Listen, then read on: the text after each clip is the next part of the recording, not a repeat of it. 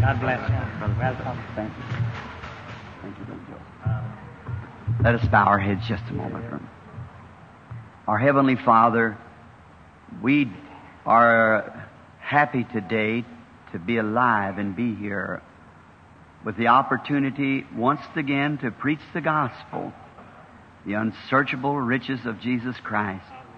And we pray that as we present Him to the people today in the form of the written Word, may the Holy Spirit quicken the Word to all of us, that we might prepare ourselves for His coming. We ask it in His name. Amen. You may be seated.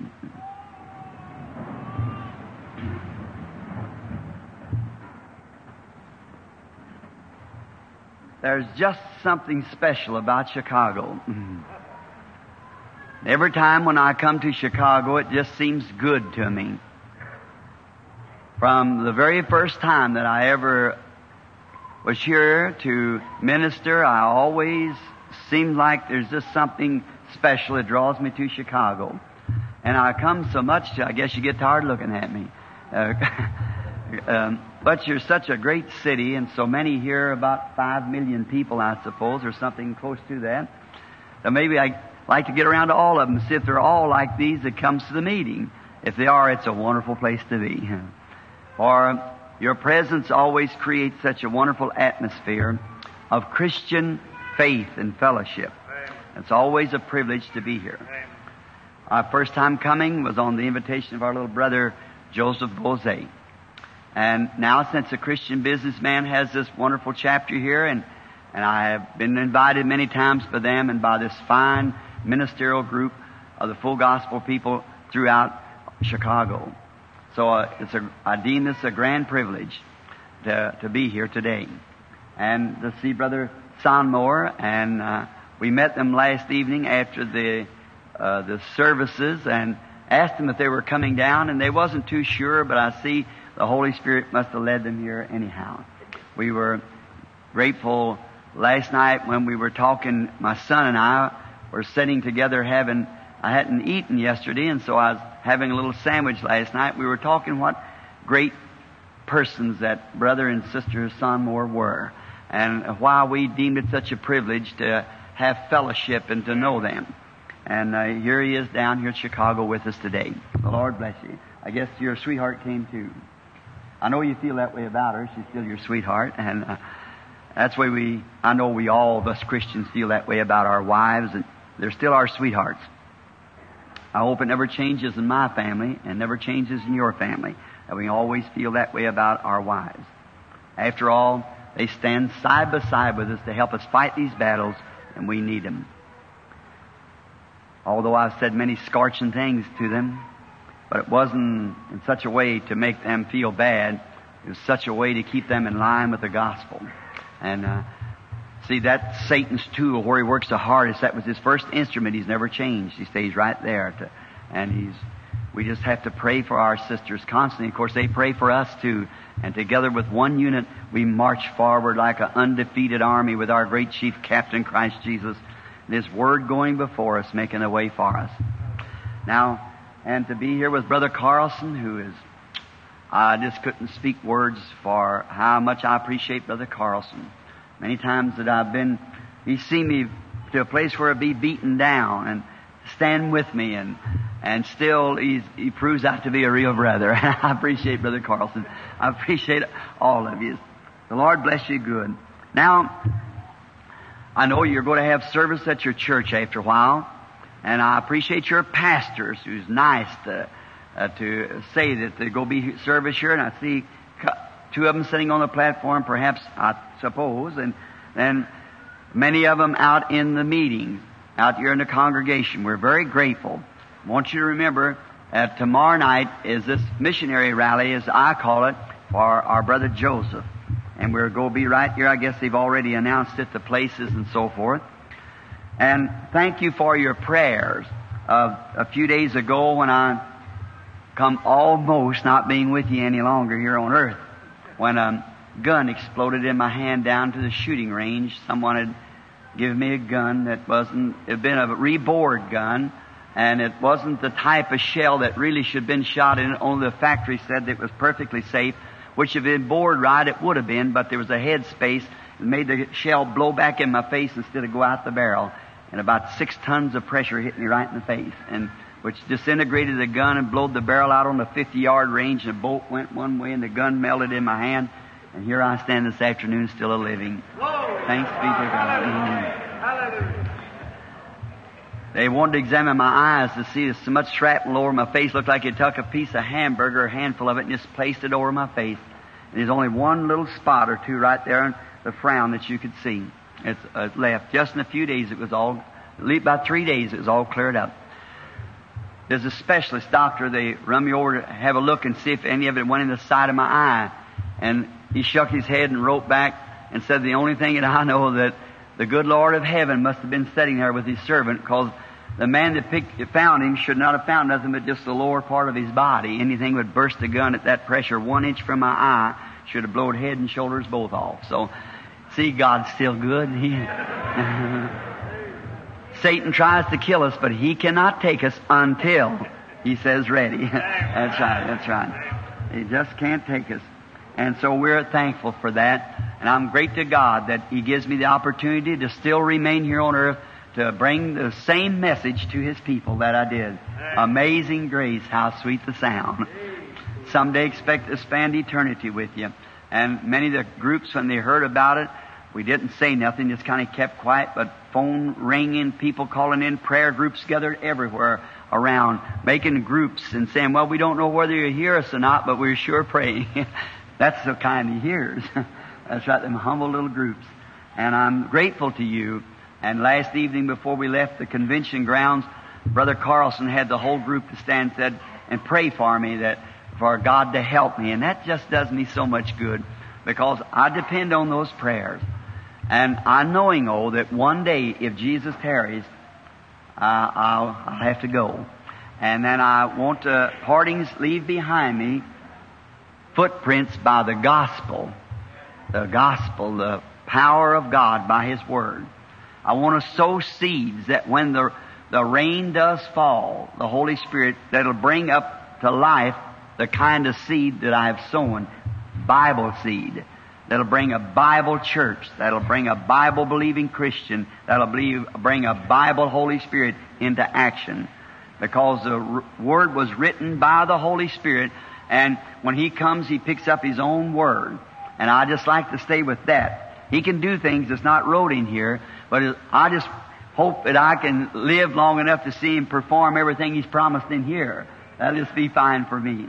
Now, so good to be here and looking forward for tomorrow night, I would like to call your attention to uh, just a little texture I would like to use for about 30 or 40 minutes, the Lord willing.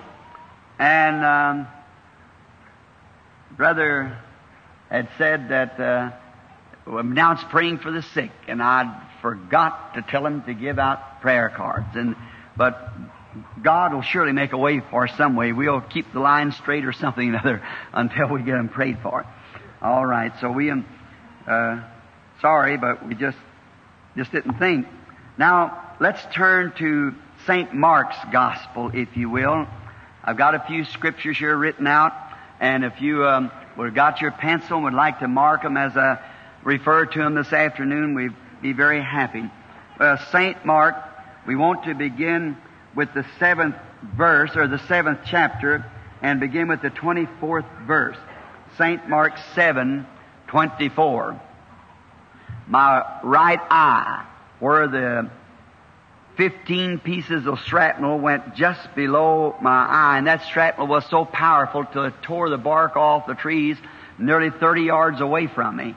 And fine shrapnel blowed into my eye, and the doctor said I never seen anything. The big shrapnel stuck in my skull and around my cheekbone like that, went around my eye. One piece flew through here and knocked the top of that tooth off, and 15 pieces went just below the sight and made a half moon circle below the sight, never touched the sight, and went plumb back in the eye and bedded. One piece would have hit it, this eye would have been gone. And so it's uh, the drawing of the eye makes it just a teeny bit weak, but it'll be all right. It'll be fine and dandy after a while. I praise the Lord for it. Even the physician himself said, I don't understand it, but said, when that gets, see, that just happened a little over two weeks ago, so it's still a little weak, but he said it would be all right. And I'm sure that's the Lord's sanction. It'll be all right. Now let's begin with the third, the 24th verse of the seventh chapter. And from thence he arose and went into the borders of Tyre, Sidon, and entered into a house, but he could not be hid.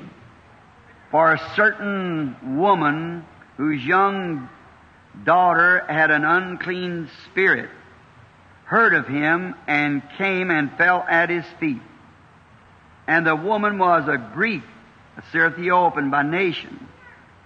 And she besought him that he would come and cast forth the devil out of her daughter. But Jesus said unto her, Let the children first be filled, for it is not meet to take the children's bread and to cast it unto the dogs. And she answered and said unto him, Yes, Lord. Yet the dogs under the table eat the children's crumbs. And he said unto her, For this saying, Go thy way, the devil is gone out of thy daughter. And when she was come to her house, she found the devil gone out and her daughter lay upon the bed. If I would want to title this for um, a text, I would call it perseverance. And may the Lord add His blessings to the reading of His Word. Perseverance, according to Webster's dictionary, I was, I was just looking, it means to be persistent. To, in making a goal, you must be fully persuaded and be persistent, then you're perseverant. And, and I, it's, a, it's a good word. I like it.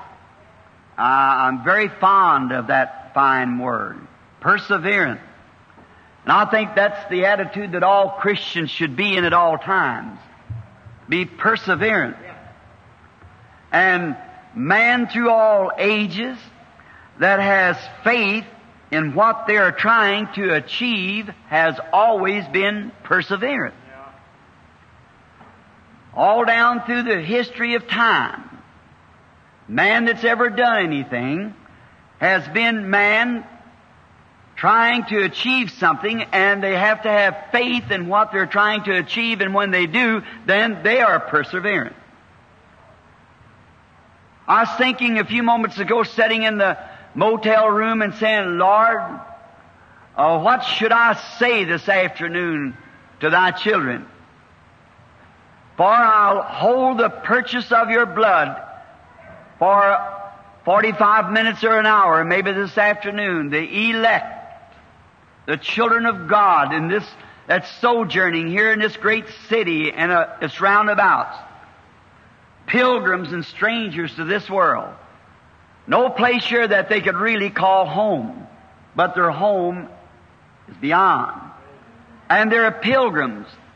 And I cannot just lightly enter in to say something to these people that, that might uh, offend them, and I must say something that would help them. I don't come to the church just to be seen. I, uh, heard, I, I come to try to help that people. Try to do something for them. That they might leave the church not saying, well, I sat there this afternoon in vain. I learned nothing.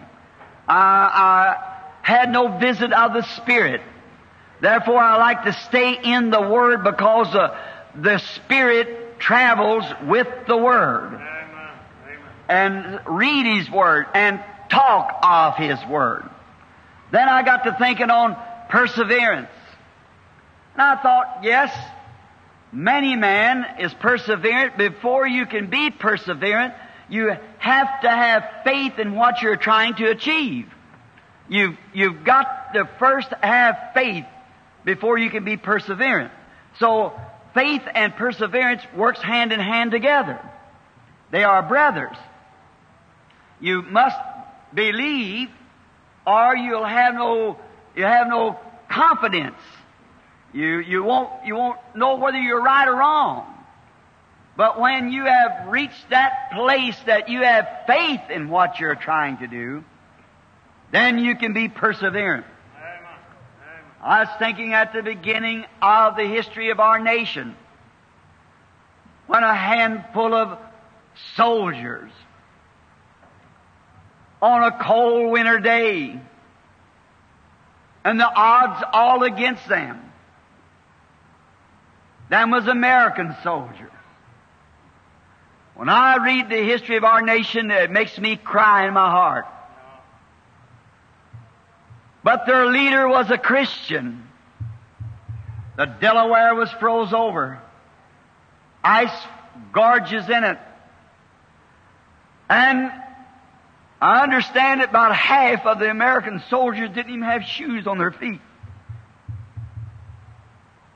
With stuff wrapped around their feet. Them was American soldiers. And the obstacle was great. The odds was against them. But yet, after all night prayer, until he was wet up to his hips in snow, where he had knelt and prayed, their great leader become perseverant, for he had assurance from God that he could cross that Delaware anyhow. He was perseverant, although three bullet holes was placed through his clothes. He had heard from God. And no matter what the odds was, he was still, he could be perseverant because he heard from God and believed that the God that was leading him to a victory for this great nation was with him, so therefore the Delaware froze over meant nothing to him. No matter how much ice there was or what the, the obstacles was, still he could be perseverant because he felt he had God on his side. How great that is when we can hear from God and be rest assured that we're right in his fellowship. Then there's nothing too great. There's nothing great enough that can stop that person. Man that's ever amounted to anything at any time through any age has been man who believed in God and had faith in God and stood against the enemy on every side and was perseverant because they believed in God. I believe every Christian therefore should be very perseverant. I'm thinking back in the beginning as we can think of the great prophet Noah. He came from the family of Seth, righteousness, which was in humility. If you ever trace the genealogies of these uh, lineages, we find out that that Ham's children are not Ham, I mean Cain's children, all become smart, educated, scientists, great business figures of the world. But Seth's children were humble, servants of the earth. They were sheep herders and they were farmers and men of humble uh, character. And let's think of Noah, just a common farmer, out in the fields with his crude tools, trying to make a living for his children. And he was not an architect by no means. Just a good man. God's blessings upon him. Every day when he come into the house, he'd gather his family around when he come in for his noontime meal and they'd perhaps all kneel down and pray to God. One day when he was out there in the field, probably all disturbed and his soul was vexed because sin was great upon the earth. Because the sins of the people had come up before God in such a way that it even grieved him that he'd ever created a man. So it must have been something like the modern time. Great high towering buildings. Great things. You know, they did things back there in science that we can't do today. They built pyramids and sphinx and many things that they did that we could not reproduce today. They had a dye in that they could put a color in anything that stayed permanently still to this day. After thousands of years, we don't have it. They had an art of embalming that we don't have today. Many things they were further advanced than we are today. What a smart world. And then their churches must have been greater than our churches today. But in all of it, they become a bunch of corruption because the world was completely covered with people mul- multiplying upon the earth and then violence set in.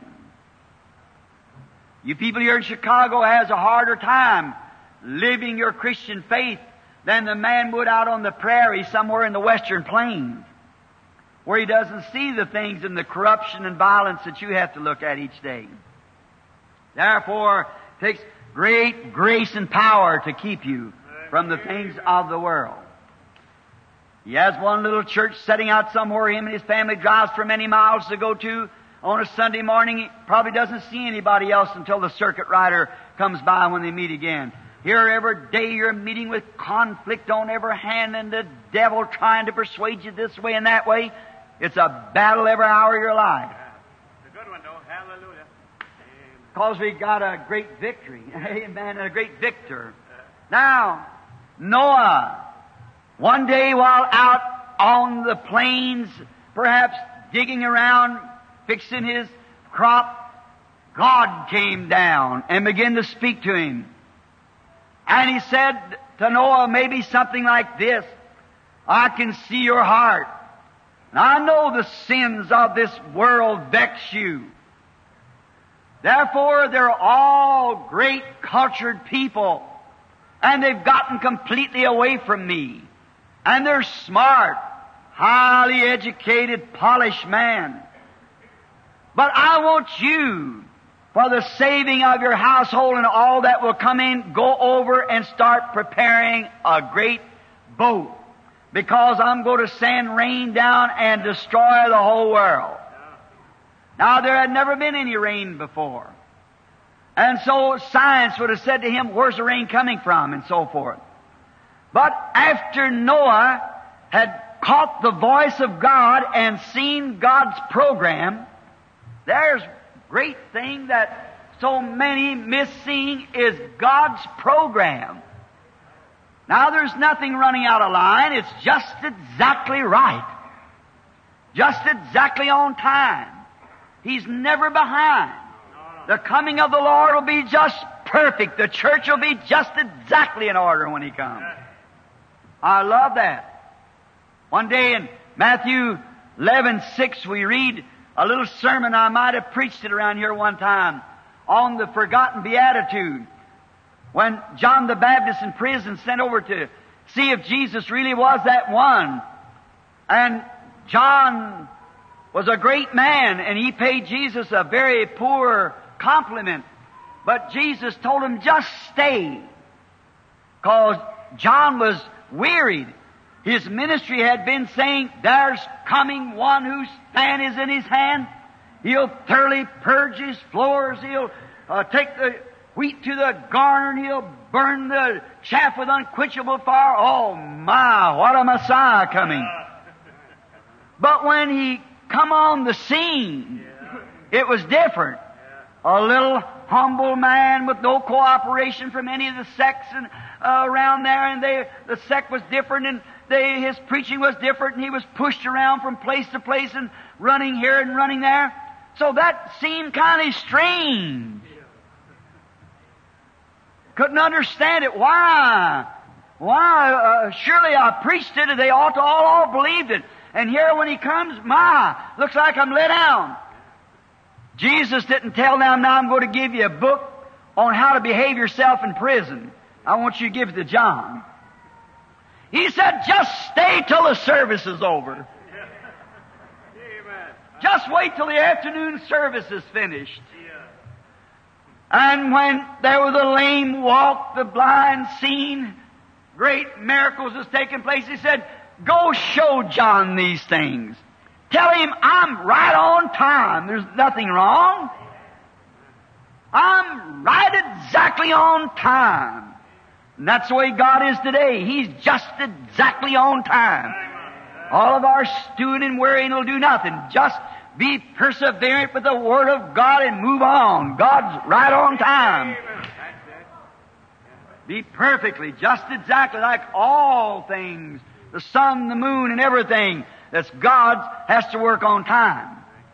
Now, Noah, after he heard this, though not being a scholar, though perhaps laughed at, as the Bible said, there were mockers made fun of him, he knew all that laid ahead of him in a great scientific world.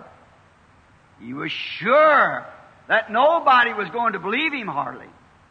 But for 120 years, he was perseverant. As he put up the ark, laid the timbers in it, and poured the pitch into it and fixed it up, the people laughed and made fun of him, but he stood right in the door and preached the coming judgments of God. Didn't stop him a bit. Why? He had faith in what he had heard. For faith cometh by hearing, hearing the Word of God. So no matter what goes on, as long as you're staying with the Word of God, be perseverant. No matter what sickness you got and what the doctor said, a good man probably doing all he knows, but he's in a scientific world. We're in a spiritual world where we are risen with Christ, new life, passed from death unto life. We're a new creature in Christ. So Noah was very perseverant with his message. He was fearless. No matter what any of them said, they might have called him anything, that didn't stop it a bit. He had faith in the Word of God that was said to him. Went right on building the ark. No matter how scientific they could prove that his message was wrong, contrary, God's able to bring rain in the sky if His Word said so. How could God heal a man dying with cancer when the doctor give him up? Or the woman? How could he make the cripple walk and so forth? How can it do when there's nothing in the medical realms that can touch it? That, that's, that's that world. That's the other world like it was in Noah's time. They made fun of the world that Noah lived in. But Noah went right on with his message. No matter how much scientific they could prove it wasn't there, to Noah it was there because God said so. That's the way it is with a true believer today. No matter how much they say that's not the Holy Spirit, it's psychology, it's some kind of a, an illusion, it's a telepathy, whatever it is, that don't stop God's people a bit.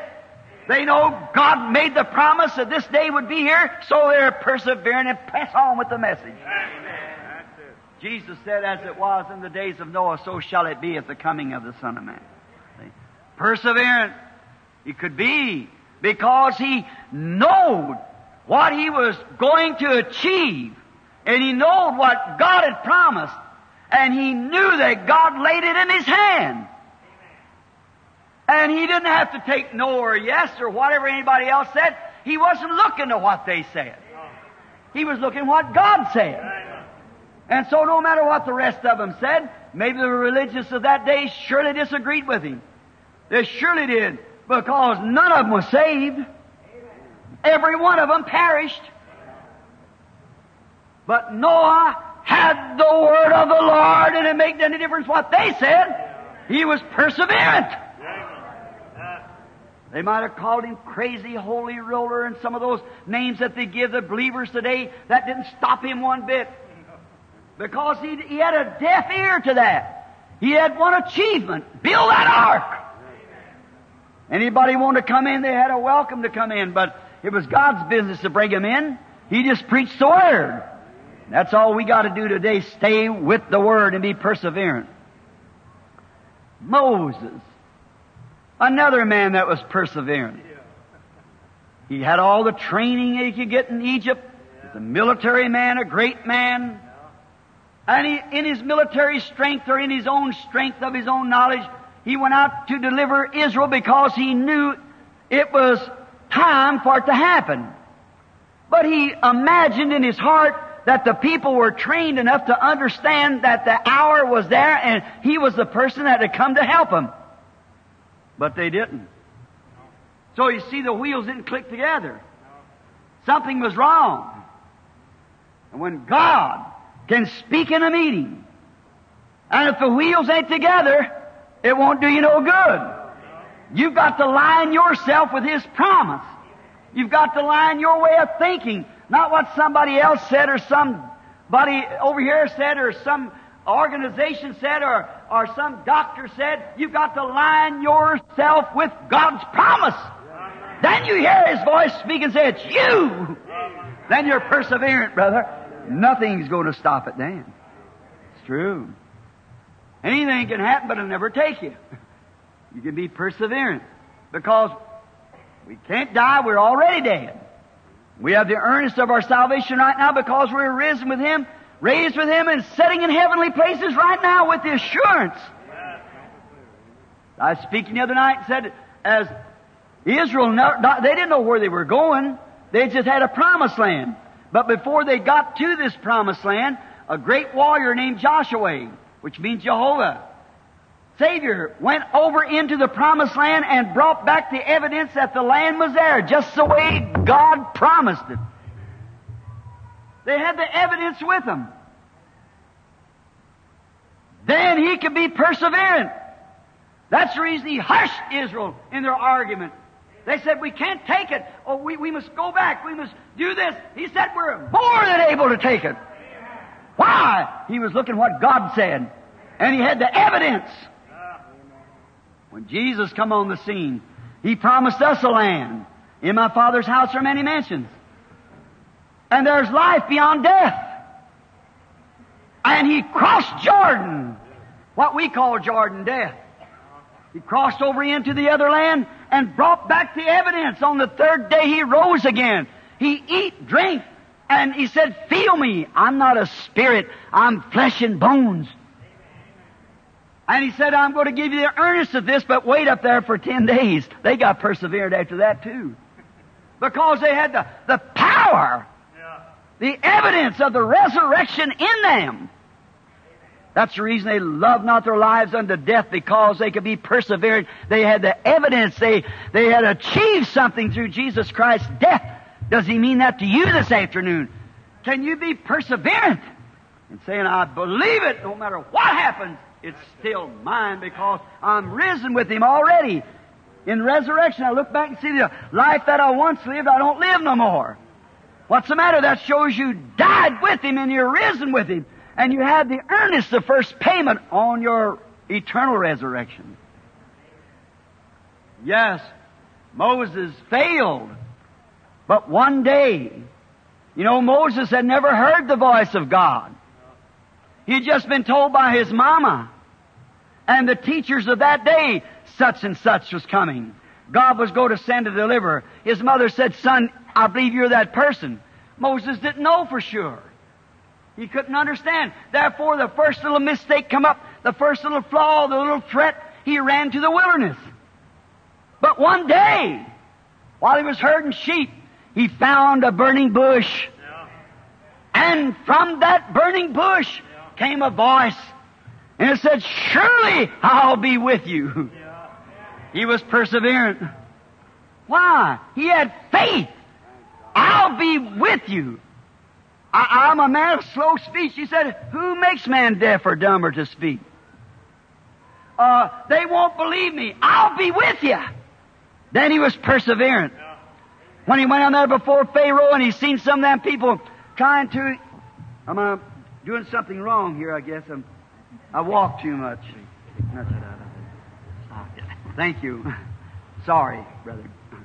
I guess I'd deafen you too if you'd run that down a little bit. I, it'd be better, perhaps. I am down there in, in Egypt.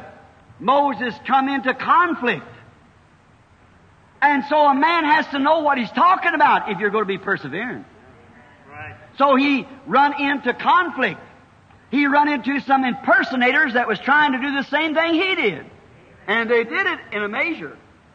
But that didn't stop him. He was perseverant because he seen mockers of the right thing. He just continued right on. Because that he knew that God sent him. And what the outcome in, that's up to God. When Israel cried, he was perseverant. We're pressing on. When they wanted to go back, he said, we're pressing on. He was perseverant. Yes, is persistent. Persistent. My, what that means to us today. Man of all ages who's got faith in God is persistent. Look at David. Little David, no doubt, raised in a lovely, uh, believing home. His father, Jesse, a great man of God. No doubt gathered all those boys around at night and had family prayer before they went to bed. Probably read the scrolls and talked about great Jehovah that had opened up the Red Sea and the great prophet Moses had brought him out, following a pillar of fire, all these things. That created faith. Faith cometh by hearing. Hearing of the Word of God. Little David got to thinking of that. Oh, of course, he's the kind of the smallest one of the family, so they put him out to watch a few sheep. And uh, he was responsible for those sheep. And one day a lion come in and got one. And he thought, now what am I going to say to my father about this sheep being missing? And he happened to remember that my father read from the scrolls and told me that God was a great God to deliver his people. And that he would bless Israel. And he was with Israel. And I'm one of them. And all that's circumcised and in that covenant, God's blessing is upon them. And I'm one of them. I'm circumcised. And God's blessing is upon me. I have a right. One of my father's sheep's gone, so I'm going after that sheep. And he grabbed up his little slingshot and went and brought that sheep back by killing the lion. Why? He was persevering. What was God doing? Training him. A bear come in, he got one. He went and got the sheep from the bear. One day, when he took his brothers up something to eat, when the armies were one across the ditch from the other, a little valley, where a little brook run between them. And there was a big Goliath out there boasting. Perhaps David looked at him, come back, looked around a while, see, looked up, see who the biggest one was and the, the largest man in the army, and it was Saul, the leader, head and shoulders above all. Well, why don't he go out there, he thought. Walked on. I imagine he's thinking, God, my father, I know if you care that much for one of them lambs out there, how much do you care for the people that's called by your name? Now, they're in conflict, they're all afraid. And he got very perseverant. he took right out after Goliath with that same slingshot and won the victory. Why? He believed in what he was trying to achieve. His achievement was right. It was in the will of God, in the Word of God, in the plan of God. And if you can find out what your place is in the plan of God, even though you be sick and nearly dead, you say, I'm a Christian. How could that be in the plan of God? It might be in God's plan to heal you and give you a testimony that would shake souls to the kingdom of God. Certainly, He lets those things happen. Maybe you had your ups and downs and the enemy scorching you from side to side. It might have been that way. That's all in the plan of God. Look at Job when he was afflicted. Sores all over him is all in the plan of God. But Job too was persevering because he knowed that he was keeping God's word. Nothing was going to bother him. I could think today of Samson. He was perseverant too. He was perseverant as long as he could see that the promise of God was with him. Every time that the, the Philistines would make a bragger, get him into the corner, probably a little bitty old skinny arms and little sissy-like fellow with seven little locks of hair hanging down, they all called sissy. And, but he'd feel around and see if them locks was all right. He just let the lions roar. Let the Philistines lock him up. Do anything they wanted to. He'd take the whole city gates and pack him up top the hill. Why? He was persevering. Why? He seen and felt and know that the promise of God hung upon him. Amen. Hmm. What ought you Pentecostal people to do? When you see the Holy Spirit moving among us, You see him performing signs and wonders, taking sinners and making them saints, taking the sick and healing them, making the blind to see, the deaf hear, and even raising up the dead. Doing all kinds of signs and wonders. And then we sit back like a bunch of whipped pups. What we ought to be is perseverant. Stand up there and take God. Feel His Spirit sweep over our souls in the power of His resurrection. And then back up on His Word and say, uh, would you pray for me again? Pray for me again. God made the promise and Jesus died once. That settles it. That's all of it. Then be perseverant. Yes, sir. Be like real soldiers. Oh, how great he is. As long as Samson knew that his gift was with him, he could feel those seven locks. He could face any Philistine while he took the jawbone of a mule and beat down a thousand Philistines. Could you imagine that?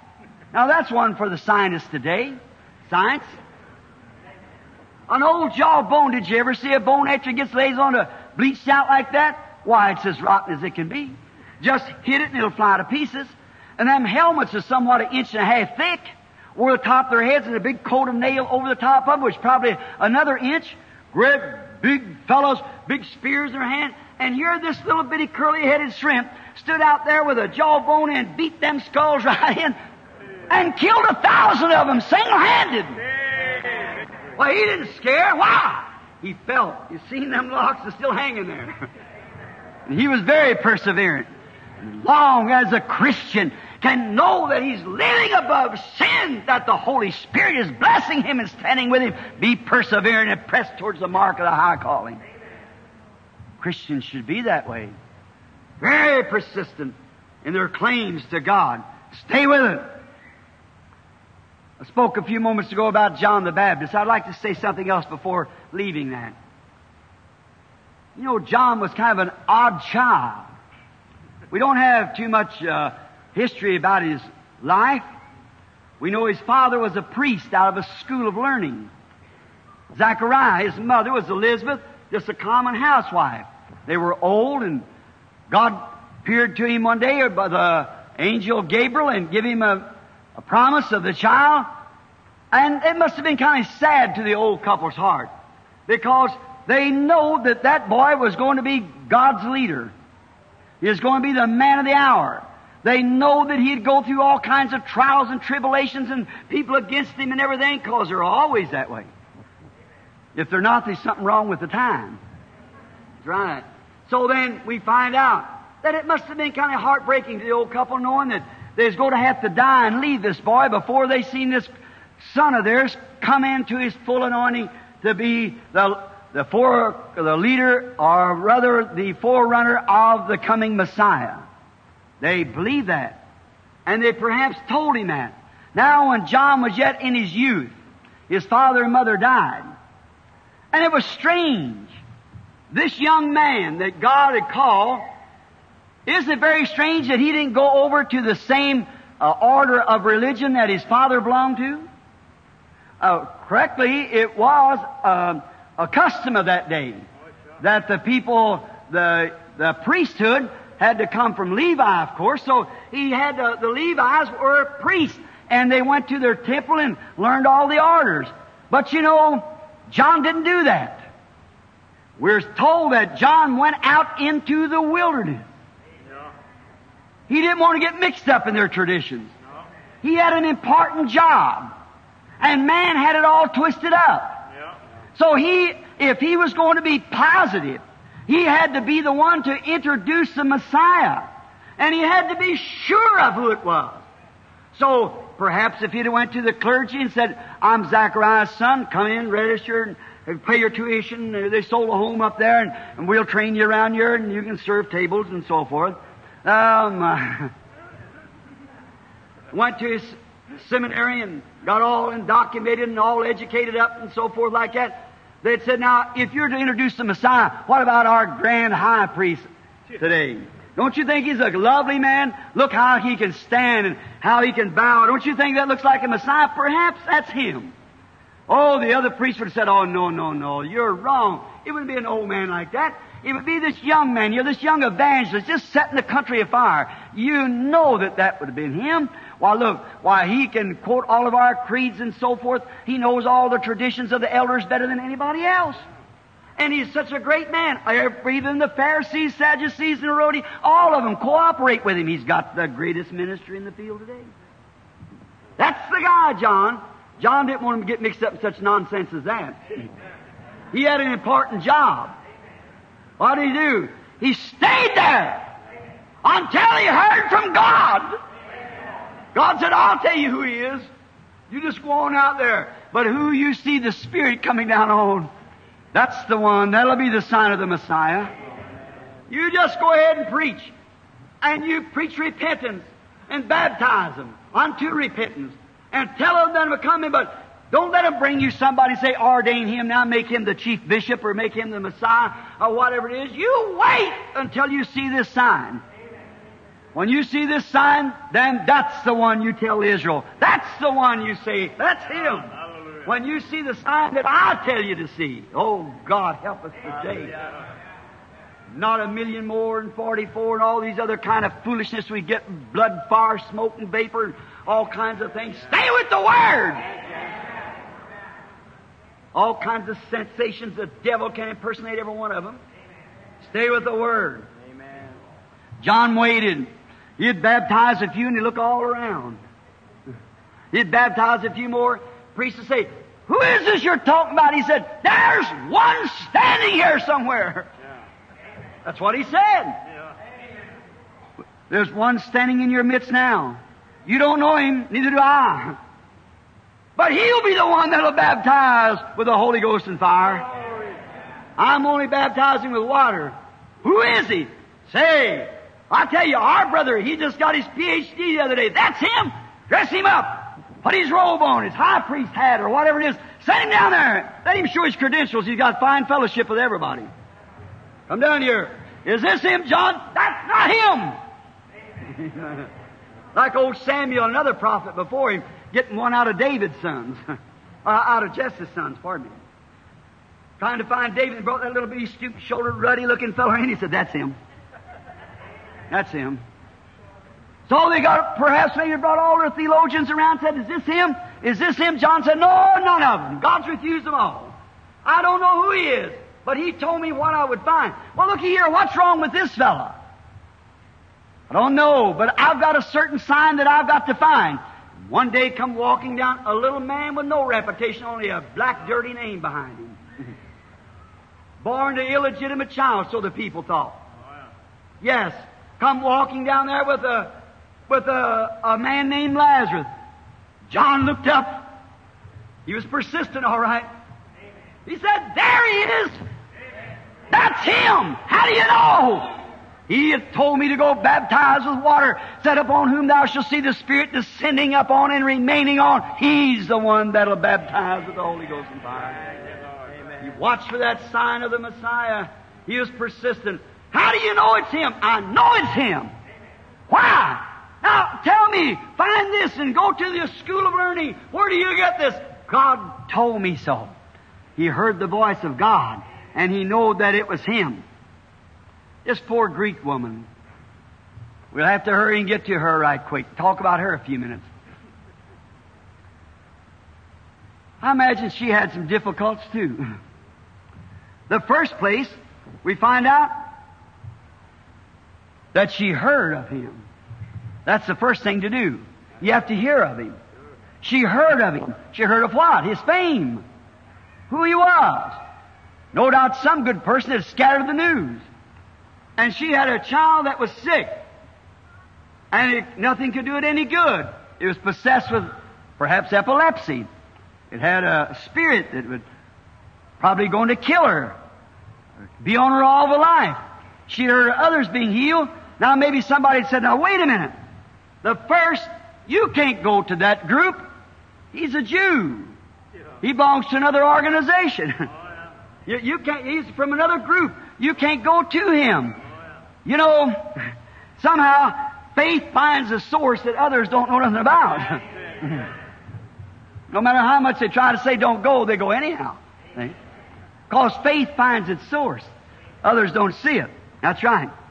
Now she knowed his word. And the Bible said in Hebrews, the fourth chapter and twelfth verse, that the Word of God is sharper than a two-edged sword, uh, cutting even to the, the sunder, the, the soul, and a discerner of the thoughts of the heart.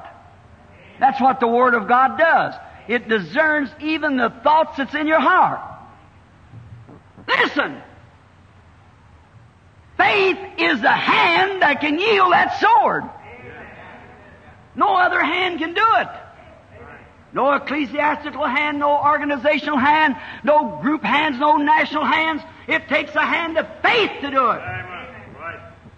And it depends on how strong that hand is. You might cut enough away from you, see that you're, you're free from sin. Then if it's strong enough, you can cut into healing, you can cut into anything that God promised. It's all out there. As he told Joshua, everywhere the soles of your foot sets, that's possession. Depends on how strong that hand of faith is that yields that sword of God's Word. Oh, it's true, she had many hindrances, but her faith didn't have any hindrance. you might have some. I have plenty of them. A lot of hindrances. But about your faith, that's the thing. If you can't be persistent, if you're going to let uh, uh, everything hinder you. Now, physically, you might feel bad. Physically, you might not feel well. And uh, uh otherwise, you might not feel like uh, do, going to church. You might not feel like doing anything. But your faith don't have no hindrance.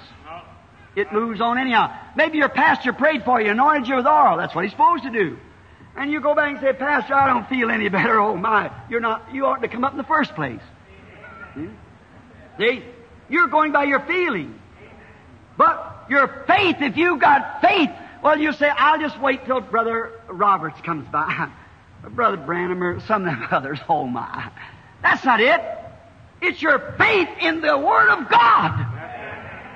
God said, call the elders and let them anoint you and all prayer. In a prayer of faith shall save the sick. If you've got faith in God and faith in the prayer, then go on anyhow. There's nothing going to stop it. See? Why? You got faith. You believe it. Faith don't have any hindrances. Oh, but the woman had plenty of hindrances. And you have plenty of physical hindrances and spiritual hindrances. But if your faith believes in God, there's no hindrances to your faith. Somebody might have said, now wait a minute. Now you're a Greek going to a Jew. You're a Baptist going to a Pentecostal. you, you know, all these things. Some of them might have been said, now just a minute, dear. You know good and well that the days of miracles is past. There's no such a thing as that. That's only emotion. Haven't we had that all down through the ages? We've heard that bunch of Jews that claim to believe in some supernatural God. Our God down there in the temple do just as much for you, more than what He could do. There's nothing to that. You don't see our people all carried away with such illusions as that. We go down to our idol and we bow down to it and we pay our t- tribute to it and all this and we go back and we live peaceful lives. We're not always tore up like that bunch of holy rollers. They're always stewing this, that, and the other, you know. That's just another one. But you see, my, another might have come up and said, now wait a minute. Do you know your husband's a businessman in this city? And your own son might have been a, a priest to the great goddess down there, the Grecian goddess? Do you know it would it, it would be terrible? Your husband will turn you right away from home. Well, you shouldn't go down there. That's horrible. And others might have stand and say, You go down there with such a thing as that, you'll be the laughing stock of our nation. Everybody will just haw haw and laugh at you. The little woman standing listening to all that, you know. You know, and others might have walked up, the priest of her goddess, might have walked up and said, ah, just a minute. You go down there and you take your membership from this church. Oh, she had plenty of hindrances, no doubt. But you know, that didn't stop her. She held on. All them might have been right, but still there was something inside of her. She believed that she was on the right path. She believed that if he was God at all, he's God of every nation. If he was God at all, he's God of the whole creation. And if he could heal a Jew, he could heal a Gentile. So what difference did it make whether she's Jew or Gentile? She's going to get in the presence of God. Ah, my. That nailed it down. Now, she fights through all of that. Now look what she had to come through and many other things. If, I had time, I could go through it, you know. But uh, just say them things. And she had to fight against all that. Then she gets to him. And now he's hid himself in a room. now, the guard at the door said, Nope, nobody coming in. He's in there, but he's tired. Don't bother him. Maybe Simon sent the door disciple. So now if you get to him, you're going to have to pass over me. another year stood Andrew behind him, another behind him. Oh my, but somehow I don't know how she done it, but she got to him. See? And then when she got to him, she explained her case, what she had in mind. Her daughter was sick. And now look at the disappointment. Even the very one she come to, the one she knew to be God. And she, he said, I'm not sent to your race. What a mark that was. I'm sent to the children of God. And you're nothing but a bunch of dogs. Well, wouldn't that have blown the Pentecostal sky high? Oh, oh, I'm sent to a race of people who's believed in me. I've sent to the Jews, the children. And I've got to feed them, not you bunch of dogs. Calling her a dog. Said he wasn't sent to her. But you know, faith, she still held on. She is persistent, perseverant. Why? She had faith. She knowed that that was God. And she know that if he could heal a Jew, he created a Gentile. the same as he created a Jew. There's somewhere she could touch him. oh, brother, I like that. Just keep punching. Amen. Knock. Now, the right translation of that is not he that knocks, it's knocketh. He that asketh, it's not saying, Lord, or he that knocketh, just walk away. No, it just keeps standing there knocking. Lord, I'm wanting in. Open up to me. That's it. That's it. Like the widow and the unjust judge. See? Just keep knocking constantly. She was determined. Faith caught something. She was persistent with it. She knew that she had to get there because maybe one of her neighbors had the same kind of uh, situation. Some Jewish woman that she knowed had a daughter the same way and was healed. She had to get there. That's all there was to it. She must get there, and she was persistent. No matter if he turned her down, all right, that's true. Said, you bunch of dogs are not even worthy of the food. I've got to feed the children over here. She said, that's true, Lord. See, what? Faith, this is a scorcher. And I hope you get it. Faith always recognizes the word to be true. That's right. Faith always sanctions the word with an amen. No matter what anything else is, the word's always right. No matter if they say the days of miracles is past and the Bible said Jesus Christ same yesterday and forever, faith says that's the truth. That's right. If they say the Holy Ghost is just for a group back there, 120 on the day of Pentecost, and the Bible said, Peter said on Pentecost, the promises unto you and to your children and to them as far off even as men as the Lord our God shall call, faith holds to that.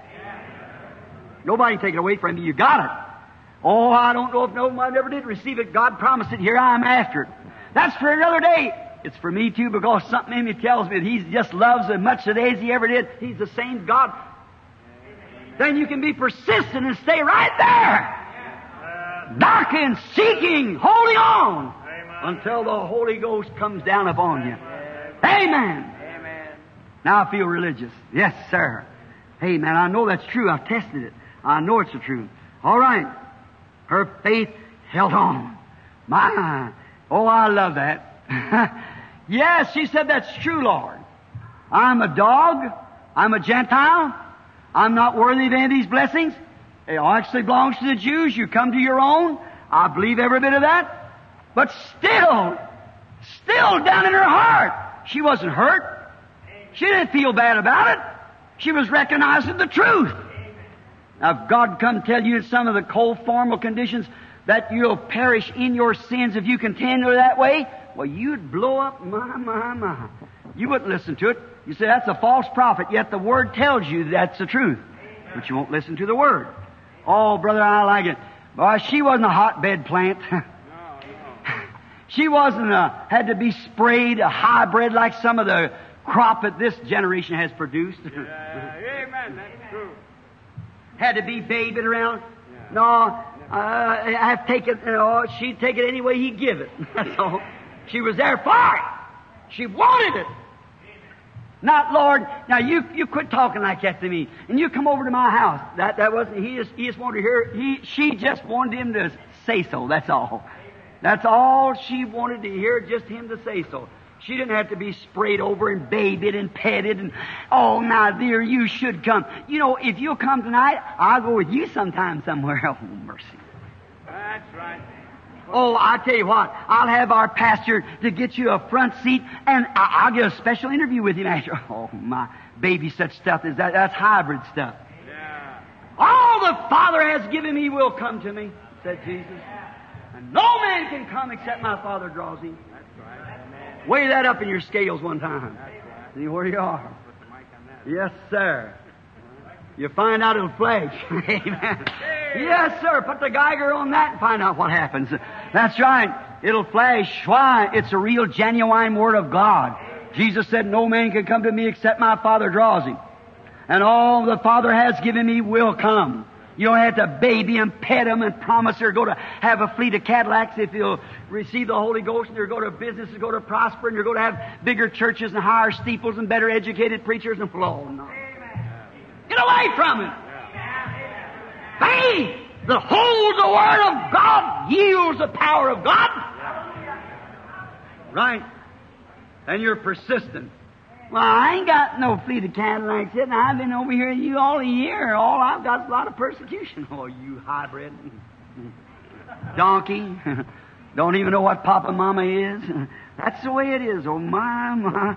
Yeah. Oh, she admitted to the truth. I'm not worthy of it, Lord. That's right. But she said, What?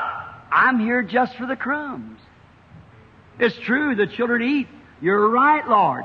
Your words are true, every one of them. And I'm not worthy to set that table with the, with the children. Certainly not. But Lord, let me call something to your attention. The dogs are willing to eat the crumbs that fall from the children's table. Hallelujah. That got him. How different it is today. How different it is with we people who call ourselves Pentecostal. If we gonna get the whole loaf and it's smeared with butter, we don't want no, sir. I'll have nothing to do with it. oh my, whole hog or none at all. You know how they say it. Right? She was after the crumbs.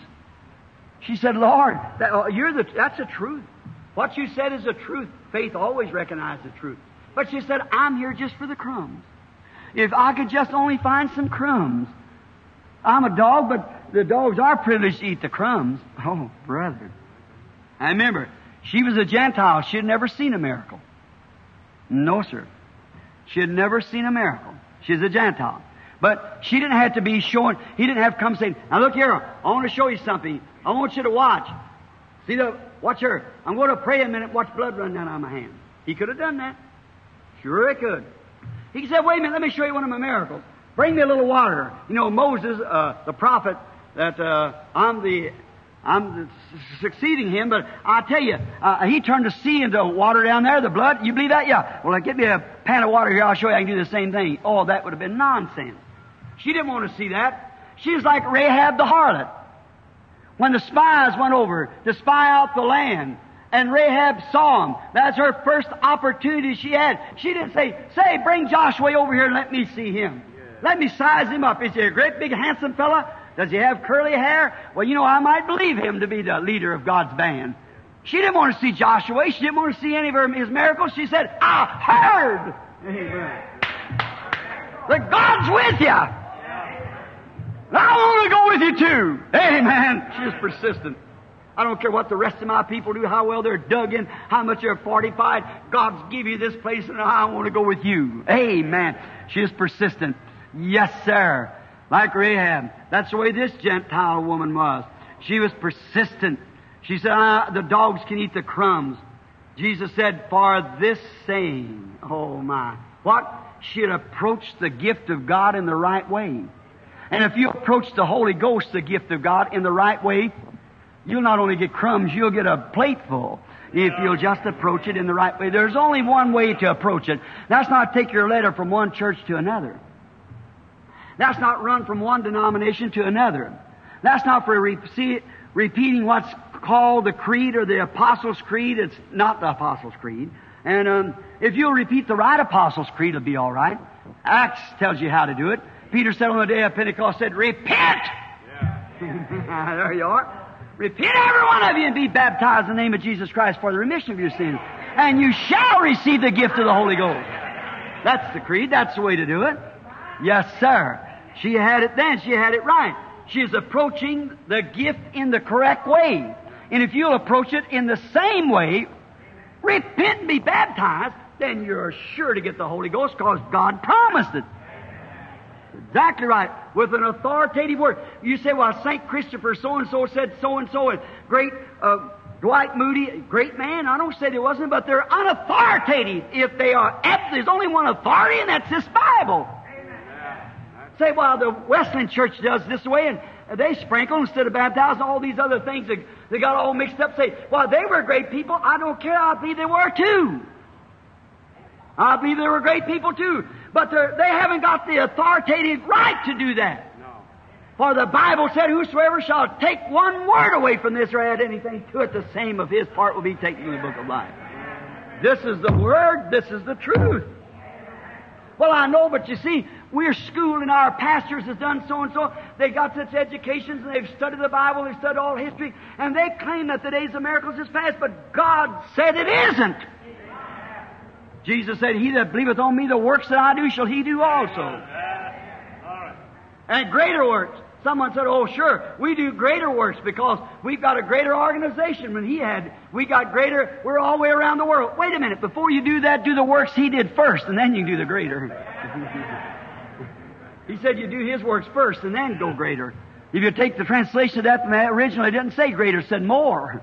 The same works and more all the way around the world. Then you got it right. yeah, there it is, unauthoritative word. Someone asked me the other day, he said, Well, Brother Branham, don't you believe in purgatory? I said, Sure. I believe in purgatory. Said, uh, well, fine. Said, that's good. Said, you know, I said, but I don't believe it after you die. Some priest to pray out of it or some preacher. I said, I believe in purgatory, sure, purging your soul, but we do that now. When we do something wrong, let's get down and have a purgatory. Say, God, cleanse me. Take the thing out of me, purge me, wash me, make me new. I believe in purging my soul. Yes, sir, I do that daily. I'm in purgatory daily then. so just purging my soul every day before God. Well, he said St. Andrew and St. So-and-so and St. Francis and all these others, they, I said, that may be all right. And you know St. So-and-so, St. Cecilia, I said, that may be all right too. I don't say that. Well, say, I said, that's true. You got 600 different books to go from. You don't know where you're standing. That's right. But that's unauthoritative word. I told him I didn't believe in intercession of saints. Said Saint so and so said, but I said Peter said there's no other mediator between God and man but that man Christ Jesus. He had the authority. Those apostles had the authority. Arguing about baptism, I said, what did they say about it? Right? See what they said. The others is unauthoritative word. This is the word. When you've got God's word, if our if uh, if we got God's word and know that it's the truth, we can be so persistent, brother, and move right on in because God said so. That's the reason I have always depended on that. I don't go in myself. I go when He tells me. I stay right with His Word. I don't go right or left. I stay right with it. And that's the reason He blesses it. Stay with it. No matter how the devil tries to throw everything in front of me, say you'll be put out of your church, you'll be do this. Stay with it. God promised it. It's His Word. Amen. Stay with it. It's authoritative Word.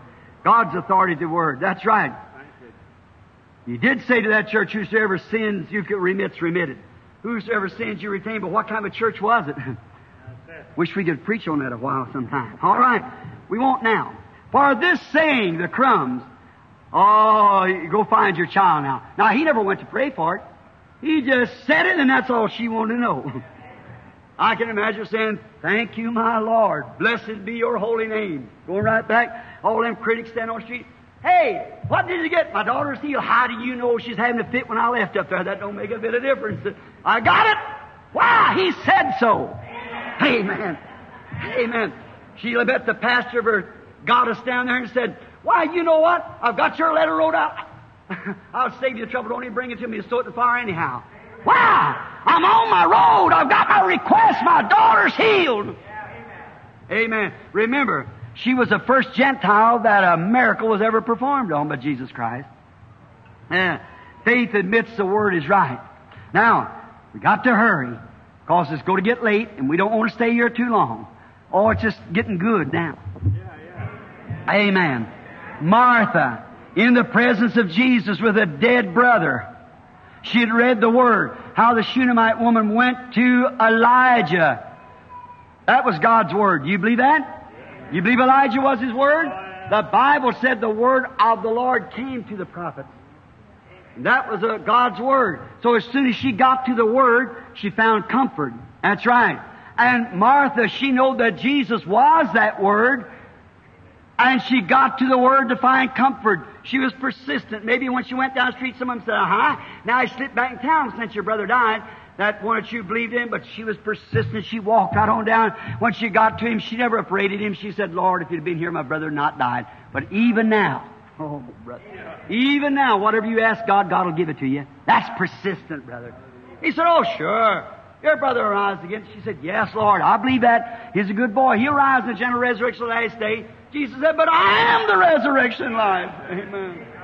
He that believeth in me, though he were dead, yet shall he live. He seen she was persistent, like Elijah saw the Shunammite woman. She said, As your soul never dies, and I, I'm not going to leave you. I'm going to stay here till I find out what the will of God is. Oh, brother, if you just take that Bible and sit down and see if your creed's right.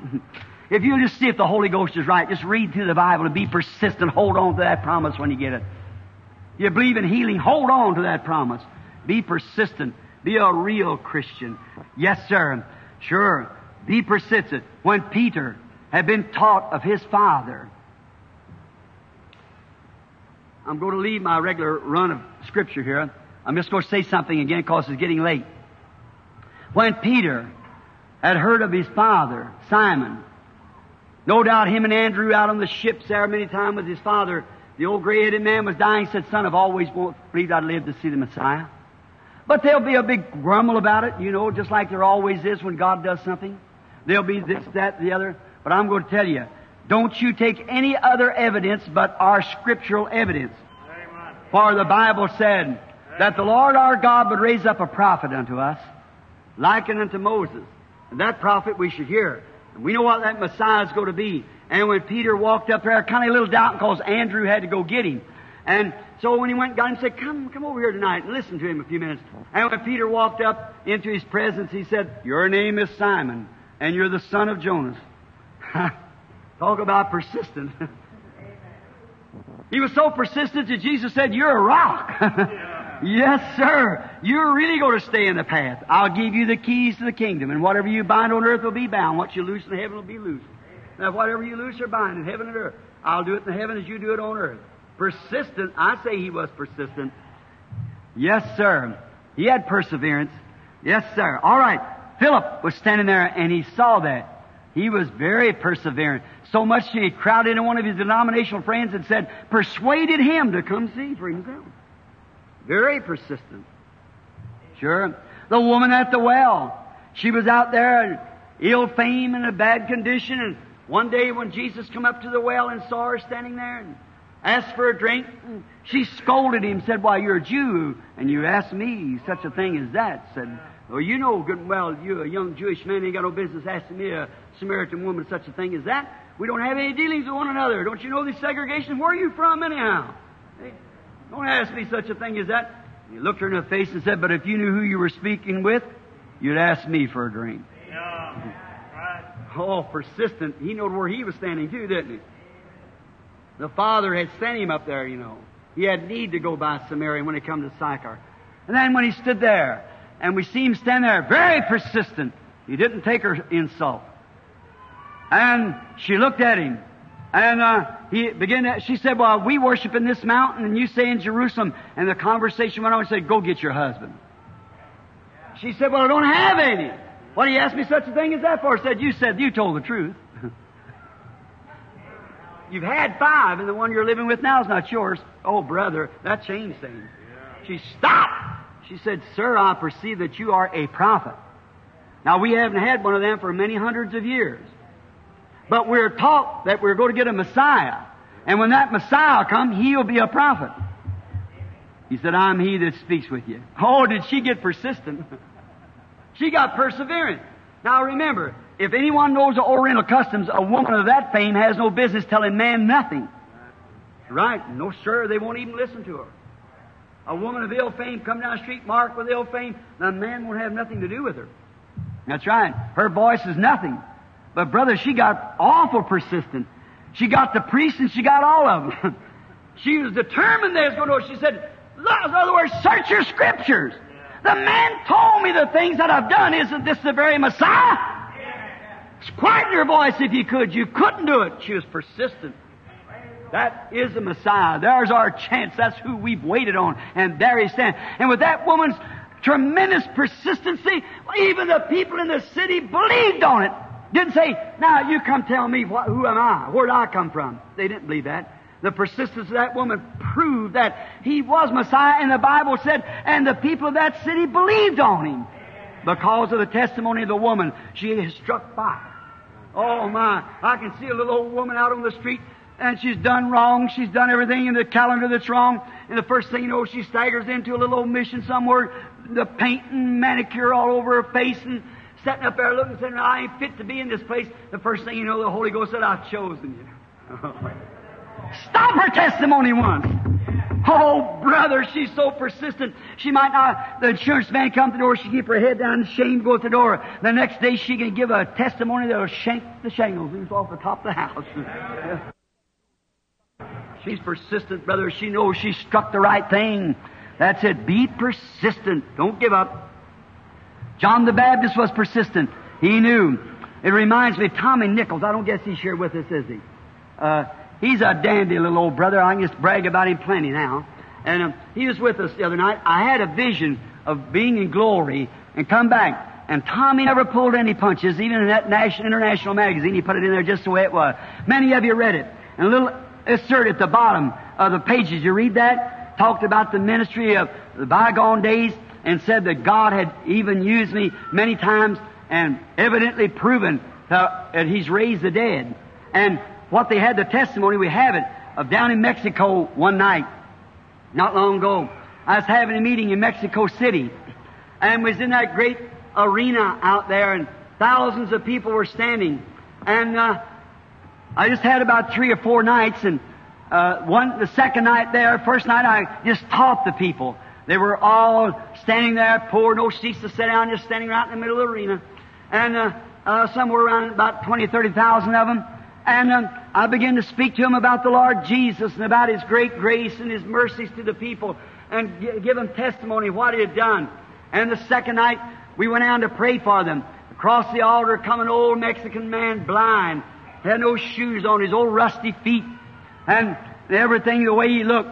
I thought of him. I thought here not long ago when this rifle blowed up on me. Oh, what it was was a converted Winchester to a Weatherby Magnum. I think the man that give it to me is sitting right here now. And he, I always wanted a Weatherby Magnum. I don't never play golf and get out with that bunch of women and things out there. Amen. God give me a sport to hunt and to fish.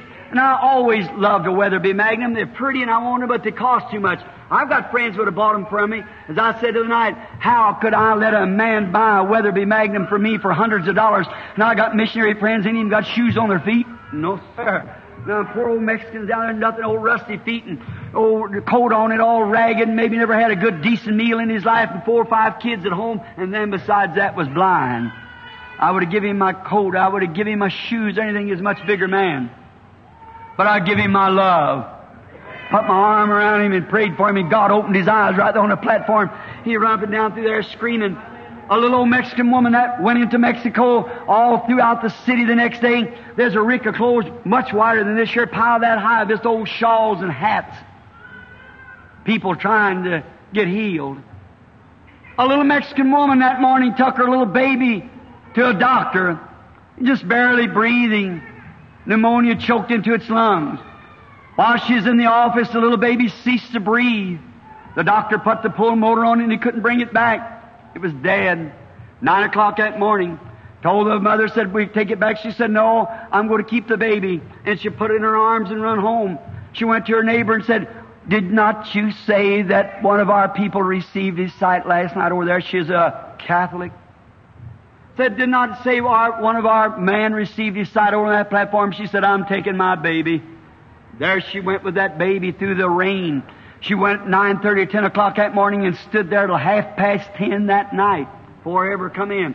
It raining, and poor Mexicans standing there, and women, their hair down in their face, standing there in that rain falling in their face. Brother Jack Moore and many of the brethren, we come down. There's so many around that arena, they had to take me over and climb up a ladder on the outside and put a rope around my arms and let me down to get to the platform on the back of it. So many people around. Now I got up there and began to speaking. When I just began to speak, and I heard the office commotion to my right.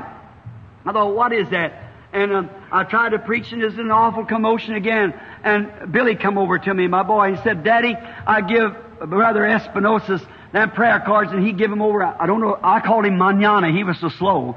And uh, I said he give him. He give out the prayer cards, and that little woman over there wants a prayer card for her dead baby. Said, Daddy, she's been standing here all day in that rain. Said, we just can't hold her. Said, we got around 150, 200 ushers standing there, and she just tears right on through them. And said, we've thrown her off the platform three or four times, and said, we just can't do nothing with her. I said, Brother Moore, go over and pray for her. She don't know who's who. Just go on. The little Mexican woman. I, she's a nice, pretty little woman, about little feller, and looked to be about 25 years old, probably her first baby. And so Brother Jack started walking over, and I said, I was speaking about our Lord. And I looked out, and I seen a little dark-faced Mexican baby standing before me, no teeth, just gooing and laughing. I, I looked again. I said, wait a minute, Brother Moore. Tell her to bring the baby here. And they opened up the line when the brother Espinosa, many of you brethren know him, you Assembly of God brethren, he was, that's where he's from. They made him open up the line. Here this little woman come run up there and fell down on her knees saying, Padre, Padre. I said, get up. Stand up. And she had beads in her hand. I said, just put them away. I said, what's the matter? Brother Espinosa's interpreting. Her baby was dead. And she's standing there crying, tears, over her eyes swelled up. Little mother, she had laying under a little blanket, little blue-looking blanket, hanging down. There's a little dead baby. It was stiff. You see where his little arms and things laying. Stiff, been dead since that morning. I said, now, Brother Espinosa, don't interpret this. I said, it's a vision I just saw. He said, what? I said, a vision. Don't say nothing. Let me pray. I said, Heavenly Father, I, I don't know what this means, but I was looking out there and before my eyes come a, a little baby, looked to be about this size. I said, I'm going to lay my hands up on this little dead form, and about that time it started kicking and screaming as hard as it could like that. I said, Brother Espinosa, go to her doctor, get a written statement. He did. Why? She was persistent. Why? She didn't care what the church said, where she's excommunicated, what it was. If a blind man could receive his sight, her baby. No man could restore sight to the blind. Anybody knows that. Like even the Pharisees said, who could restore sight to the blind except God only? No man could do that, and she knowed that, and she knowed if God was here on earth and power enough to give a blind man his sight, he was the same God that could raise the dead yet. She is persistent. She stayed all day. The undertaker's calling for her baby. She stayed all day anyhow. There she's trying to keep her out of the line. She stayed anyhow. Turned down every way. But she stayed. Why? She had perseverance. Why? Faith caught a hold. Faith said it's so. Faith knows no difficult. Faith knows no defeat. When you got faith, you have perseverance. Let's pray a minute.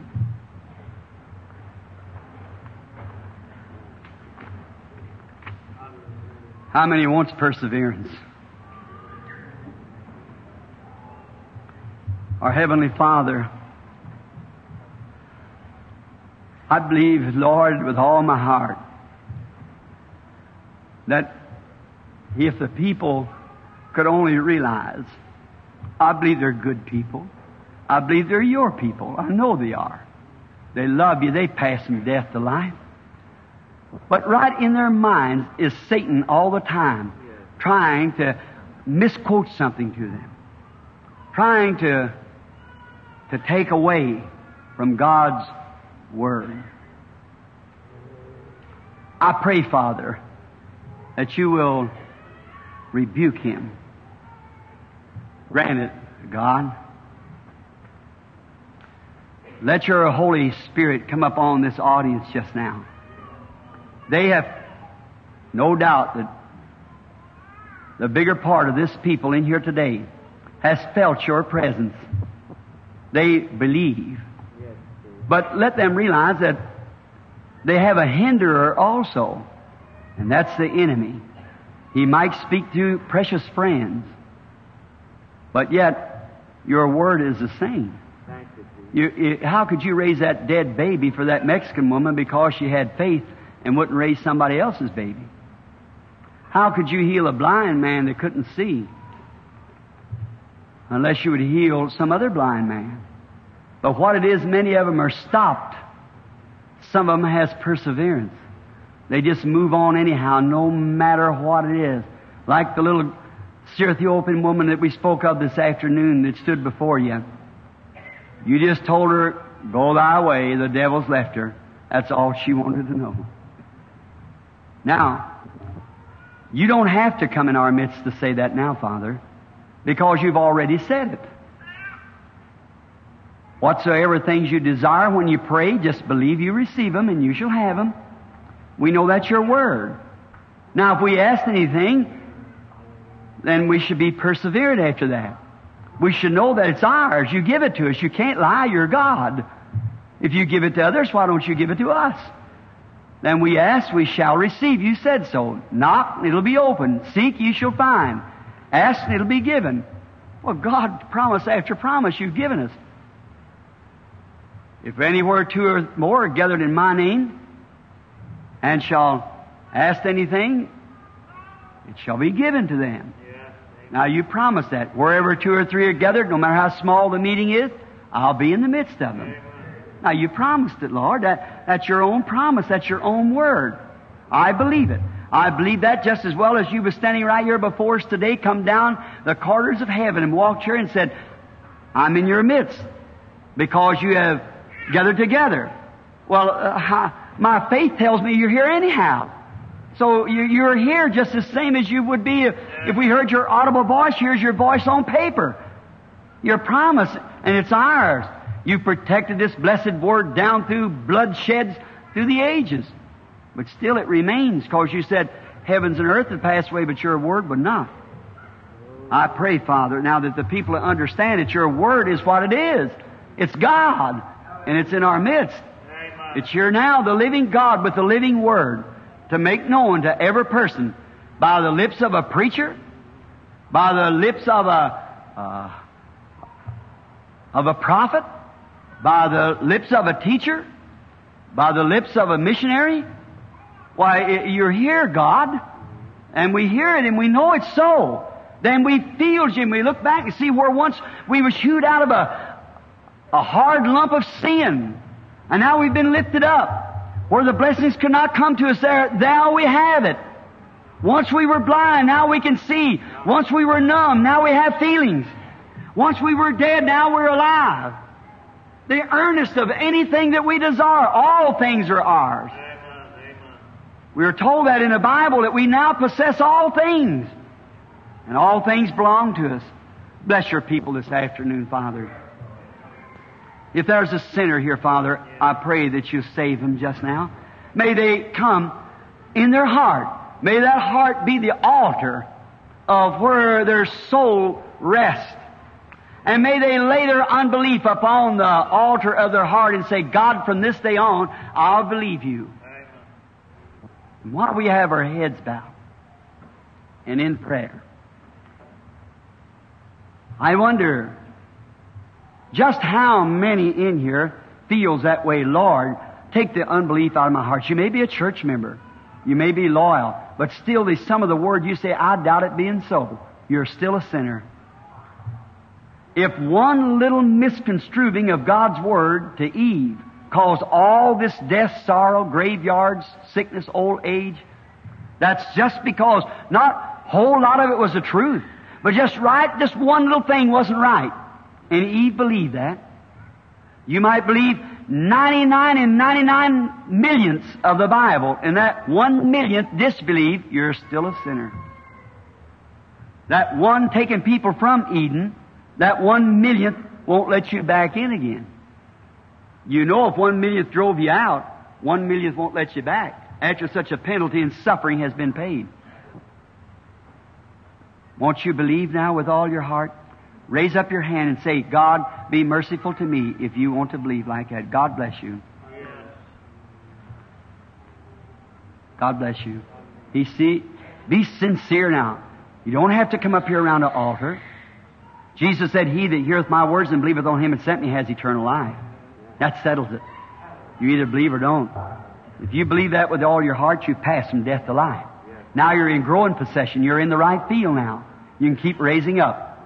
From justification to sanctification to the baptism of the Holy Ghost on into glorification. For no man could raise his hand except my Father called him. And all that the Father has given me will come. And those who he foreknew he has called. And those who he has called he has justified. And those who he has justified he has glorified. I'm quoting Scripture, His Word. That is right. Believe it now. Have eternal life. Believe and live. Doubt. Die. So have eternal life and believe on the Lord Jesus Christ. Wherever you raise your hand,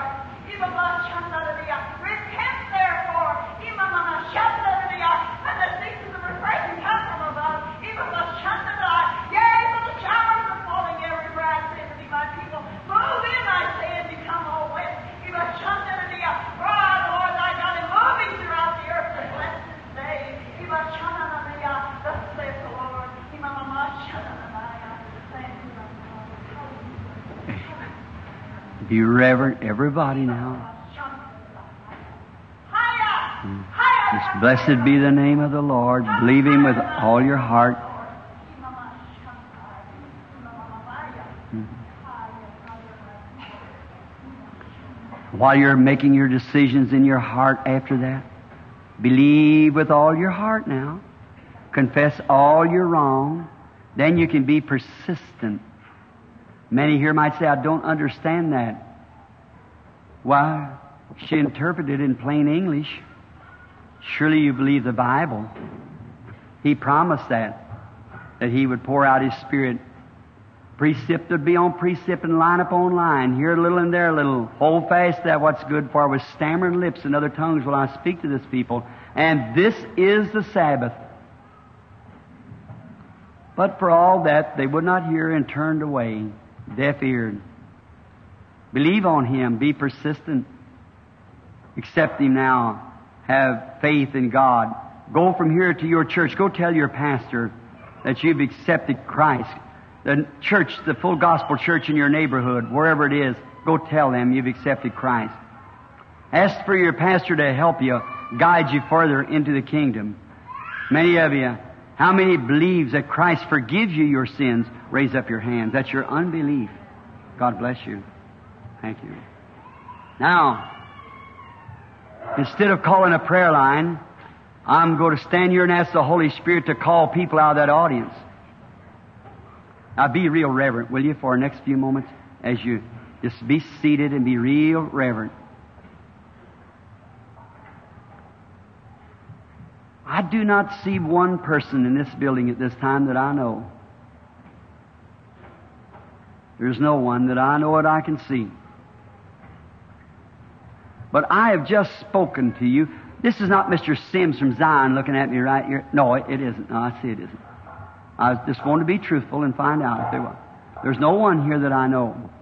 Do you believe that the church is shaping into condition how Luther had a walled, broad way just to accept Christ? In the minority come the Methodist me- measure, the Pentecostal come more in the minority, the church becoming more like Christ, more like Christ in the powers to live. And now the Pentecostals have to shape their self in condition to receive the headstone. Have to be so honed there won't be a sound of a hammer or a buzz of a denomination. It's already cut out. It's God's program. The Holy Spirit hones it into that condition. You believe. Jesus promised in the last days the works that He did would it be also. I quoted Hebrews 4.12 a while ago. The Word of God, that was Christ, is the discerner of the thoughts of the heart. When He was here on earth, He discerned their thoughts and what was wrong with them in their hearts and proved it. Surely, if He'd do that for you this afternoon, you couldn't go away from here an unbeliever. Would you be persistent if He'd call you? How many sick is in the room? Raise up your hands with your heads bowed. Say, I want God to remember me in prayer all around everywhere. How many knows that I'm a stranger to you? Raise up your hands and know that I don't know you. Sure, just everywhere. Now be reverent. Pray just a moment. I'm now believing in what? As Samson did, reach around there and feel those locks. When I was standing here fixing to say, let the people just pass by and get this ministers down here to lay hands on them, something struck me. I saw a vision move over the audience. Then I know them locks are still there. His promise is still here. You pray and see if He isn't the same God. Then if He's here in our midst this afternoon, can't you be persistent with your faith to believe in God? Amen. Now just pray. Ask God to bless you. Do like that woman that touched the hem of his garment. Look how persistent she was. She thought, if I can only touch his garment, I'll be made well. I believe, I believe that that man is the truth. No matter what the priests are saying, I believe that he's that Galilean prophet and I believe it. And she said, if I can touch his garment, I'll be made well. Now he's still that same high priest. The Bible said so that can be touched by the feeling of our infirmity. If you're real, real sick now, why don't you just, by faith, break beyond them sound bearers of the world? Them sound bearers that say there's no such a thing. The days of miracles is past. There's no such a thing. Won't you break beyond that where he can be free and touch his garment? And if he promised in the Bible that we would do the same thing he did and I brought the right message to you that he is the same, then let him work it. He promised it. Just like the Ethiopian woman, I'm standing here this afternoon because he promised it. And you sat there. He promised it. And don't let no devil or no doubt stand in your way. And He'll grant it. He'll break right through those barriers and pick you up. You believe it. If the Lord should speak to me and tell me upon a bunch of strangers something that you know, it'd be a vital evidence, a proof of the Bible that He's here with you. Then could you go home and be persistent saying, praise God? Could you do like that little Ethiopian woman? She know she was going back to find that baby all right. Yes, sir. She knew it would be so. You just have faith. Believe. Now, I wasn't aiming to do this. I preached on something else, you see. I was going to make an altar call. And when I made the short altar call, then something moved to this. Let's start across. I can't find the, the one place in this in the building, I got to start from one side. I'll start from my right and go across to the left. Now, have you got time? Say amen. amen. All right, then sit quiet just a minute, everyone. Don't move around. Just be reverent. See, you, it, it disturbs, you see, when you... Now, somebody up and down in these rows in here somewhere, you just believe with all your heart and say, Lord, I truly believe with all that's in me, I believe that Jesus Christ, the Son of God, is here. I believe that God made the promise and God will do just exactly what He promised.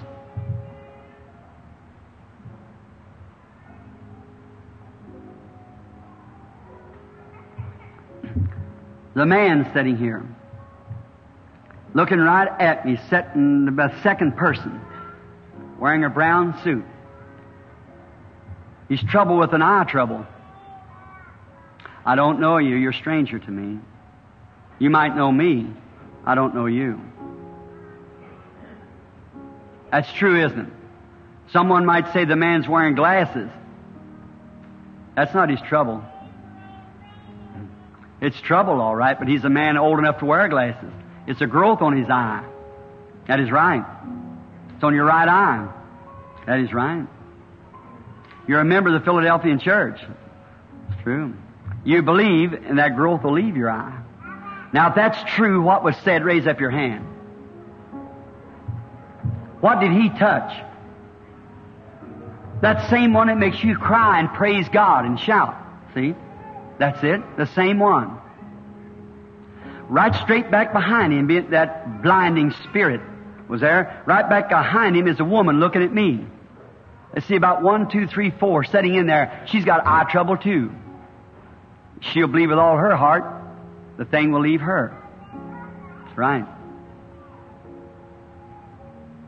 A lady sitting right back behind there also with that bladder trouble. Will you believe that God will heal you with the bladder trouble? She's wearing glasses. She's got a pink looking dress on. That's it. I'm a stranger to you. Is that right, lady? If them things are true, raise up your hands. So, it has left you. Your faith has made you whole. Have faith in God. What about somebody in this aisle in here? You believe? Just have faith. That's all you have to do.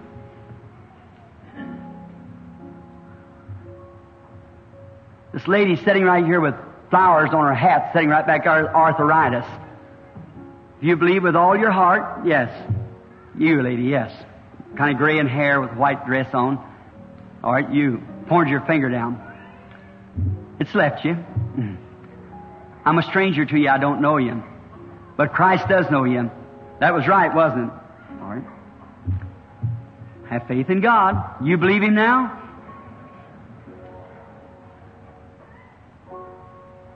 That man sitting way back there. Don't you see that light over him? He's praying for someone. It isn't him. He's praying for some woman. It's his wife. She's got low blood pressure. His name is Mr. Mark.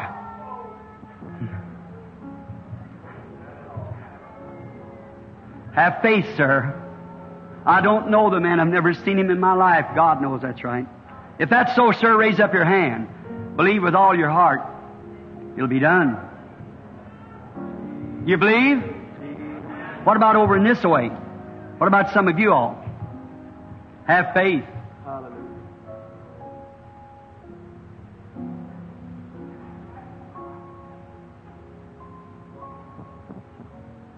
I see a colored lady sitting right down here.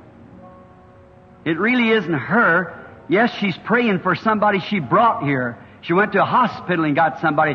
It's uh, the man sitting on the end. The man really doesn't know what's wrong with him. But if God doesn't heal him, he's got to die. You brought him to the hospital here. That's right. Kind of even hurt his mind. That is right. It's true. And you, that you believe me to be God's prophet, I'm a stranger to you. Is that right? You're just a stranger. Come in here. All right. If you believe with all your heart, you've got something you want prayed for too. That's a growth.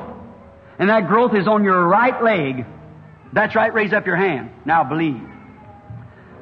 That colored lady sitting second from her there with the hat on. That lady's suffering with a nervous condition. As soon as I said that about her, she knowed about it and raised her faith. If that's right, raise up your hand, lady.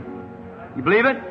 That white man sitting right behind the colored man there's got his hands up. He's praying for a friend of his that's got cancer, dying, and the man's not here and you're praying for him. You started praying as soon as I made that mention. If that's right, wave your hand like this. Believe and you shall have what you've asked for. Can you be persistent? The Holy Spirit's crossed the whole building showing you that He loves you. Do you believe? Are you persistent? Perseverant? How many believes for your healing now? While His presence here, that's Him. You broke in now. We've got him in our presence. Raise up your hands.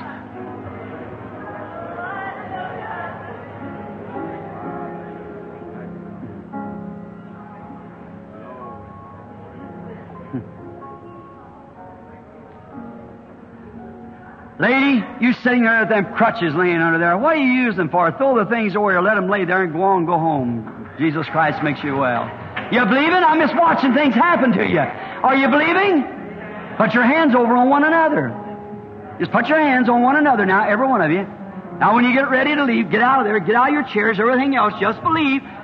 Can't you break through that barrier of unbelief? How, how dense can we get to be, friends?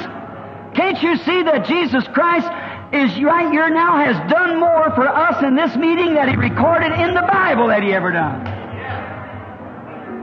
Do you believe? Lord, I believe. Oh,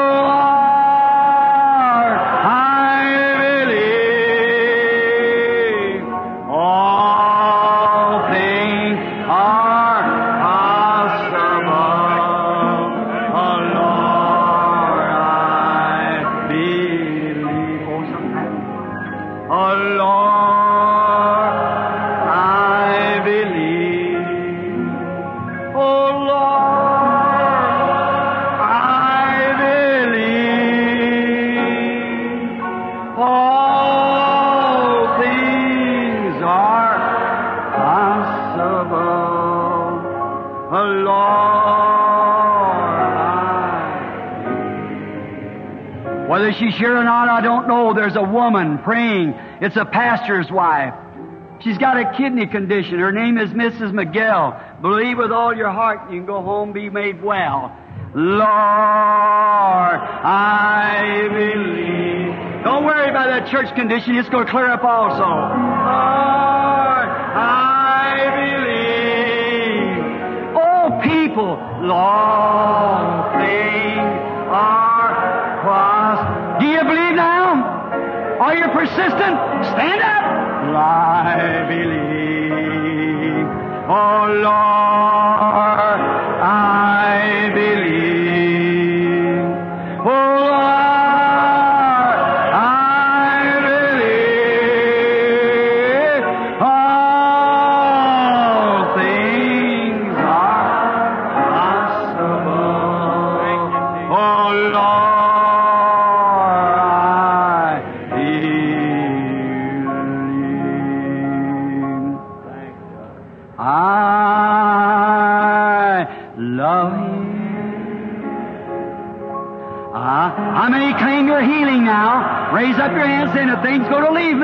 I've got the faith right now. It's left me. I believe it. Ye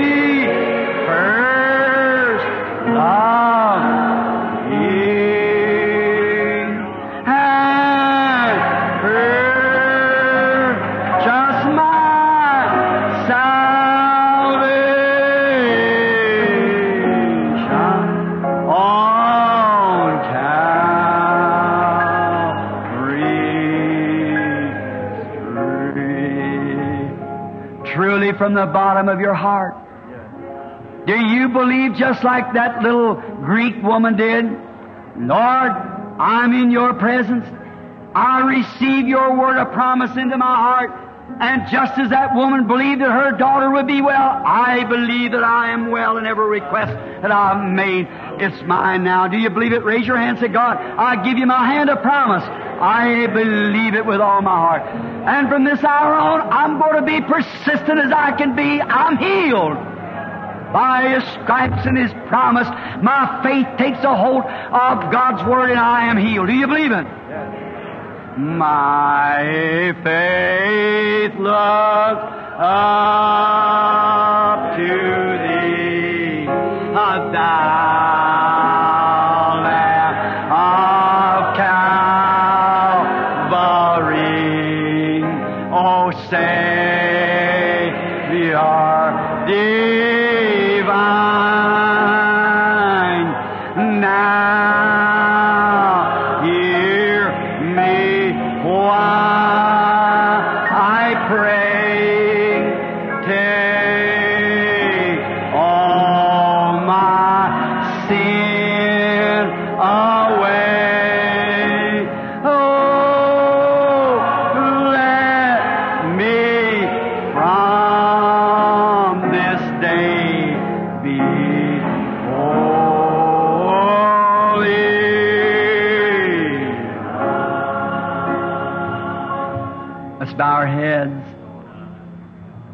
depths of your heart, from the innermost being that you know anything about, the very soul that controls you. You who raised your hand a while ago, when I asked for that altar call and you wanted Christ to come into you to make you a real persistent, no so Christian, do you now believe that you possess what you ask for? If you do, raise up your hand to God. All over the building, look at the hands, my. Everyone that was sick, and without any hesitation, like the Ethiopian, or not the Ethiopian woman, but the Syrophenician woman, that believed with all of her heart that she'd find her daughter well, and she did. Believe that the disease or the trouble, whatever was wrong with you, that in the presence of Christ this afternoon, as He's blessed us for coming in here with us, you believe that you have faith in His promised word of His being together with us and ask what you will, it shall be given. And you've asked and you see His sign. You truly believe that it's not some creed, some hoax, some denominational, some soothsayer, some fortune teller, but you believe it's your Savior, Jesus Christ, working in you and giving you faith to believe it. Raise your hand, say, I accept it and I believe it with all my heart. Hallelujah.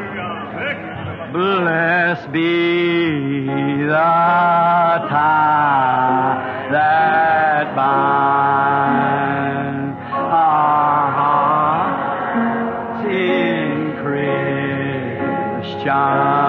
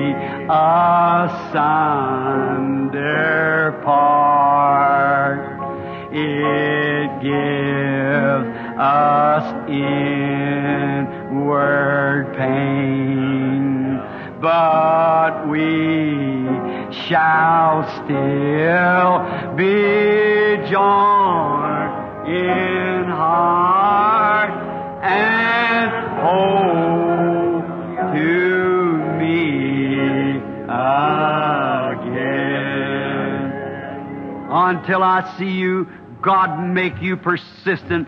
Take His word as a torch and the sword in your hand and let faith yield out your, and cut every darkness away from you until you see Jesus in the fullness of His blessing.